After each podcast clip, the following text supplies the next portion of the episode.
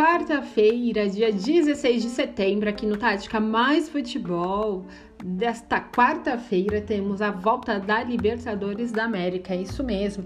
Depois de meses de paralisação, a bola volta a rolar pela Libertadores da América.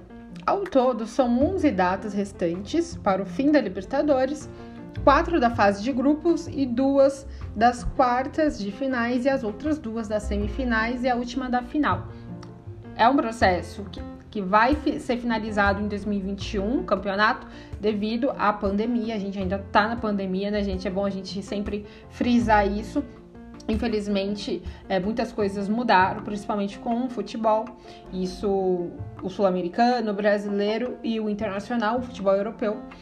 Então a gente vai falar muito hoje sobre as equipes brasileiras. Eu preparei para vocês que vão estar, que estão é, na Libertadores. Vamos lá. Atlético Paranaense que vem muito reformulado, sem Dorival Júnior agora, também com algumas baixas importantes, a gente vai falar sobre isso.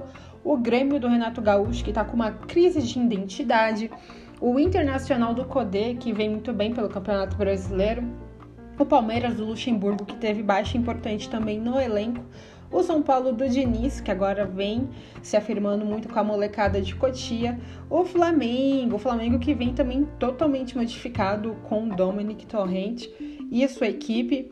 O Santos, que vem com o novo treinador também, com Cuca, e tem aí um atleta que não jogou o início da Libertadores, que foi o Marinho, e vem fazendo aí o diferencial só não só no Santos, mas no futebol brasileiro hoje é um do melhor jogador que vem atuante.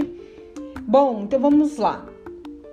A Libertadores da América, gente, é um torneio aí sul-americano, um futebol um pouco mais pegado, é bem conhecido por isso, porque a gente tem River Plate, tem a LDU, porque tem jogos que vamos lá e jogar, tem que vencer a altitude, que também é um percalço a mais para nós que equipe brasileira.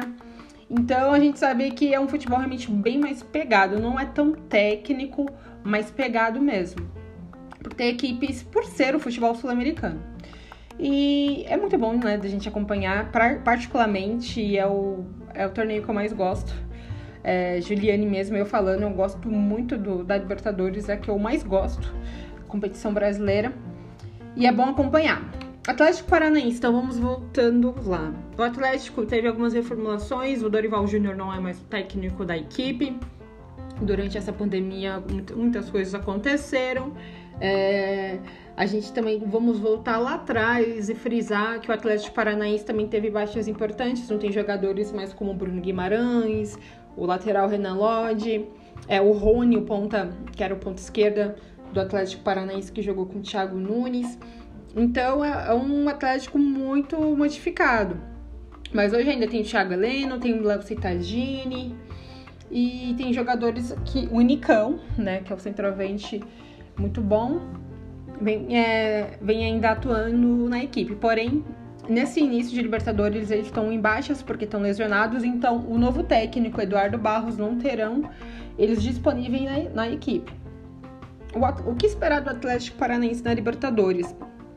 É bom também a gente pontuar que a Libertadores agora é um vai ser totalmente um outro campeonato de uma forma que está sendo é, gerida é, e dinâmica devido à pandemia.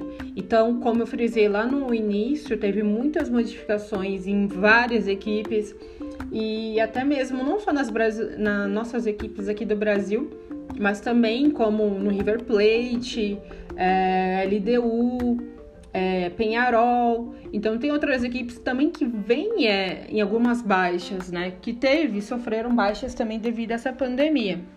Mas o River né, ainda vem, muito forte com o Marcelo Galhardo, né? Que vem fazendo um bom trabalho também. Foi especulado também muitas das vezes para dirigir alguma das equipes aqui no Brasil. Enfim, o River Plate que vai enfrentar o São Paulo, né? São Paulo que vai enfrentar o River Plate aqui no Morumbi. Então a gente tem que é, pontuar que vão ser uma outra forma de jogar também. Algumas equipes podem sentir, como foi o início daqui do Campeonato Brasileiro, muitas equipes sentiram, né? Então vai dar aquela demorada para engrenar, como eu já falei. É, a Libertadores é um jogo bem mais pegado. É um jogo não muito técnico, mas sim pegado mesmo. Então a gente vai ver muitas das vezes algum outras equipes é, não tem um físico tão bom, principalmente para jogar em altitude, para enfrentar essas, essas equipes que, como é a LDU, enfim, que vão jogar no campo deles. Mas o Atlético Paranaense vem né, é, nessa reformulação e tem tudo também para fazer, apesar das baixas, um bom campeonato. No campeonato brasileiro vem oscilando bastante, como eu já frisei, também teve essa, essa baixa do próprio técnico Dorival Júnior. Agora vem o Eduardo Barros com uma outra identidade, outra filosofia de jogo para implantar no time. Então, tá sofrendo essas nuances dentro de campo a equipe do Atlético Paranaense. Então vamos ver como vão se portar agora na Libertadores da América. O Grêmio, o Grêmio de Renato Gaúcho, tá sofrendo uma crise de identidade.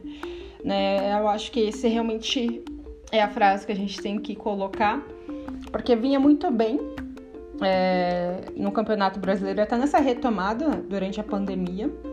Teve baixas importantes, também o Everton Cebolinha não é mais jogador do, do Grêmio, foi pro Benfica, sendo dirigido pelo ex-técnico do, do Flamengo, Jorge Jesus. Então teve baixas importantes. O Everton era um cara que era um. For, chamava o ritmo ali, o ímpeto ofensivo da equipe gremista. E tá sofrendo bastante. Agora o Renato Gaúcho, apesar que tem o, o Pepe, o PP, que é um garoto muito bom, um ponta, agudo, veloz tem um ímpeto ofensivo, mas também vem oscilando algumas partidas, né? Tem o Diego Souza, o Diego Souza é aquele falso 9, também vem fazendo. Fez um início de brasileiro bom, mas agora tá numa queda bem brusca, então vem sofrendo essa crise realmente de identidade a equipe do Grêmio, mas é copeira na competição, a gente sabe disso, e tem tudo para fazer uma grande Libertadores da América. Então vamos ver como vão se portar. Ainda tem mais, possivelmente Cavani possivelmente possa é, se reiterar na equipe do Renato Gaúcho. Então vamos aguardar. Se ter um, um jogador como Cavani numa equipe como a do Grêmio, realmente vai ser um reforço de muito peso. O Cavani ele pode jogar em qualquer equipe do Brasil, né, ou até mesmo do mundo. É um grande centroavante então vamos ver, vamos esperar como vai ser realmente aí o final dessa novela, se ele vem realmente para se entregar à equipe do, do Grêmio. Mas com certeza vai ser uma bela de uma contratação e vai ajudar bastante, até mesmo o Grêmio é, voltar a ser aquele Grêmio realmente um pouco mais competitivo do que vem fazendo nessas últimas, nessas últimas partidas pelo Campeonato Brasileiro. Mas a Libertadores realmente é um outro campeonato, são copeiros, sabem jogar nessa competição, então realmente aí pode se portar muito bem diante da Libertadores. Vamos para o Internacional. O rival do Grêmio, né? Hoje o Codê, Eduardo Codê vem fazendo um grande trabalho no Internacional, não é de hoje.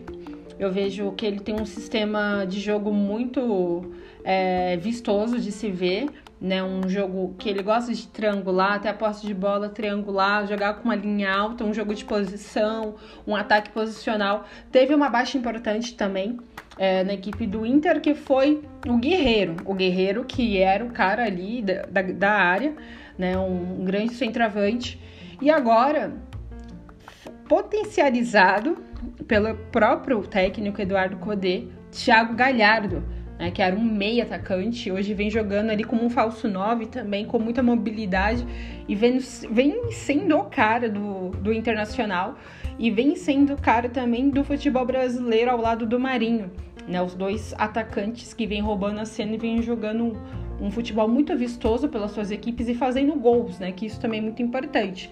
Então, o Internacional aí tem o Thiago Galhardo e com certeza pode desequilibrar na Libertadores da América, que está numa grande fase.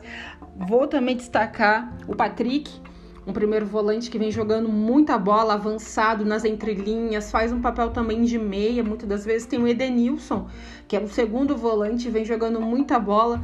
Então hoje eu vejo ali o meio e ataque do Internacional muito bem servido, apesar da zaga também, né? Tem um Bosquilha ali que vem jogando muito bem, fazendo aquele papel um pouco mais espaçado, né? Ele faz o papel mais centralizado, o Bosquilha, dando liberdade pro Patrick jogar pelas pontas, com mobilidade também, e pro Edenilson também jogar mais pelas pontas, né? Mais espaçado. Então esse é o sistema de jogo bem ofensivo da equipe do Eduardo Codê. E acredito que ele vai fazer um grande, uma grande Libertadores é, nessa volta aí do torneio porque tem uma grande equipe o Inter também é, é copeiro na competição, sabe jogar muito bem Libertadores, então, portanto, é um grande aí também, um dos aliados é, competitivos nessa volta da Libertadores. Bom, vamos falar de Palmeiras. Palmeiras do Luxemburgo que é, tá uma baixa o futebol, vem vencendo, mas não convencendo, né? A equipe é um plantel muito qualificado, com grandes jogadores, só que não vem convencendo, né? Dentro das quatro linhas. Joga, mas não convence. Não um jogo tão vistoso. É, hoje a gente tem o Patrick de Paula, que foi um garoto que fez um grande campeonato paulista, é da base do Palmeiras, com uma história bem legal também de da gente frisar aqui, veio da, da taça das favelas. É um garoto que tem um potencial muito bom, pode potencializar ele ainda muito mais, né? Como aquele primeiro volante agudo, sai bem pro jogo, arma o time. Então ele é o cara também que é um garoto que vem sendo tendo chances com o Luxemburgo. É, o, o, Lucas Lima, nessas algumas dessas partidas pelo Campeonato Brasileiro, também jogando pela ponta direita, achei que ele tá jogando bem um jogo mais aberto, né? Vem jogando mais aberto e não como um meia centralizado. Então, o Luxemburgo tá dando uma oportunidade dele tá potencializando ainda mais o, o, a forma que ele pode jogar dentro de campo, contra-atacar. Então acredito que o Lucas Lima também pode ajudar aí na, na Libertadores da América, mas ainda acho raso o time, taticamente falando, do Palmeiras, porque precisa encorpar, né? Então tem time, tem plantel, como eu falei. É o Luiz Adriano que dispensa apresentações, um excelente centroavante.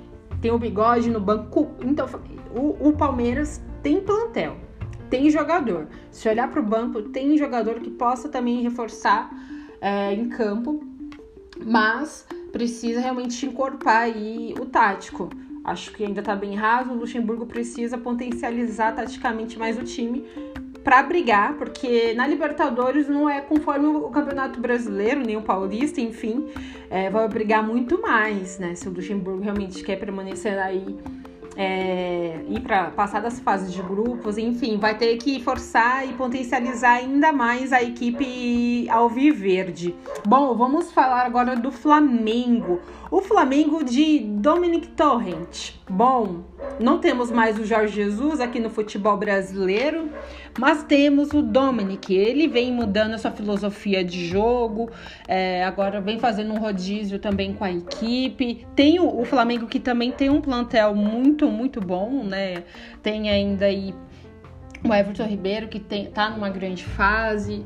É, o Gabriel também, que vem ali alguma baixa, mas vem fazendo também um bom, um bom campeonato. Então acredito que o Flamengo, sim, é favorito também, é o atual campeão da Libertadores, é favorito, porém é, tem muitas outras equipes vindo muito forte, como já falei. Tem o Internacional que tá bem arrumado também, taticamente falando. Tem o próprio Grêmio, que eu acho que vai ter muita força porque é copeiro na competição. O próprio Palmeiras. Então eu acho que o, Flamengo realmente vai ter que é, incorporar um pouco mais taticamente, apesar desse rodízio. Eu acredito que na Libertadores dificilmente ele vai ter essa, essa liberdade de fazer o rodízio do que pelo Campeonato Brasileiro, porque a Libertadores vai exigir muito mais. Então ele vai ter que dar uma cara mesmo pro time, com mais rotação, com mais rotatividade, para que possa brigar aí é, diante da fase de grupos. Né? Então, o Dominic aí, o técnico do Flamengo, vai precisar parar um pouquinho com a rotatividade, na minha opinião, e incorporar realmente um time que possa brigar é, na Libertadores da América, porque são jogos duros e eu acho que essa rotação de, de é, mesclar o time de rodízio não vai rolar na Libertadores da América. Apesar né, do nosso calendário apertado, possivelmente ele possa trocar um ou outro, mas é, consequentemente, da forma que ele vinha fazendo é, mudando praticamente quase todo o time, eu acho que não vai ter essa rotação, essa liberdade na Libertadores. Precisa de uma identidade mais afirma, afirma, é, afirmativa para é, jogar diante das outras equipes. Vamos falar do Santos, o Santos do Cuca e do, do Di Marinho, né? Carinhosamente falando, aí o Marinho que vem roubando a cena no Campeonato Brasileiro. É um, um grande jogador e não jogou né, a primeira fase com o ex-técnico do Santos, o Gesualdo, ele estava lesionado, o Marinho, e agora ele tá no time e pode é o cara principal realmente na Libertadores da América, na equipe Santista para desequilibrar. O Cuca que tá dando uma rotatividade também para a equipe Santista, vem utilizando bastante os garotos da base. Tem o, o Lucas Lourenço, Lucas Braga, é, então ele tá dando muita rotação né? E variando bastante o time. Acredito que possa sim, é, o Santos pode ir assim, um pouco mais agressivo na Libertadores da América. Tem o Marinho, que é um cara que realmente tem uma personalidade é, com time já, tem uma identidade com time e tem um protagonismo. Acredito que realmente pode desequilibrar e fazer uma grande Libertadores da América, assim, a equipe Santista, é tri da Libertadores, né? Tem um baita culhão também e, e sabe jogar muito bem a competição. Então acredito aí que pode dar sim muita canja, rotatividade para essas equipes brasileiras. Eu falei do Santos, do Flamengo, do São Paulo, do Palmeiras e do Inter, do Atlético Paranaense. Então acredito aí que vai ter muita coisa para acontecer nesse reinício da Libertadores da América. Então vamos acompanhar vai ser grandes jogos e vocês não vão perder nenhum, né? A gente sabe que teve algumas mudanças.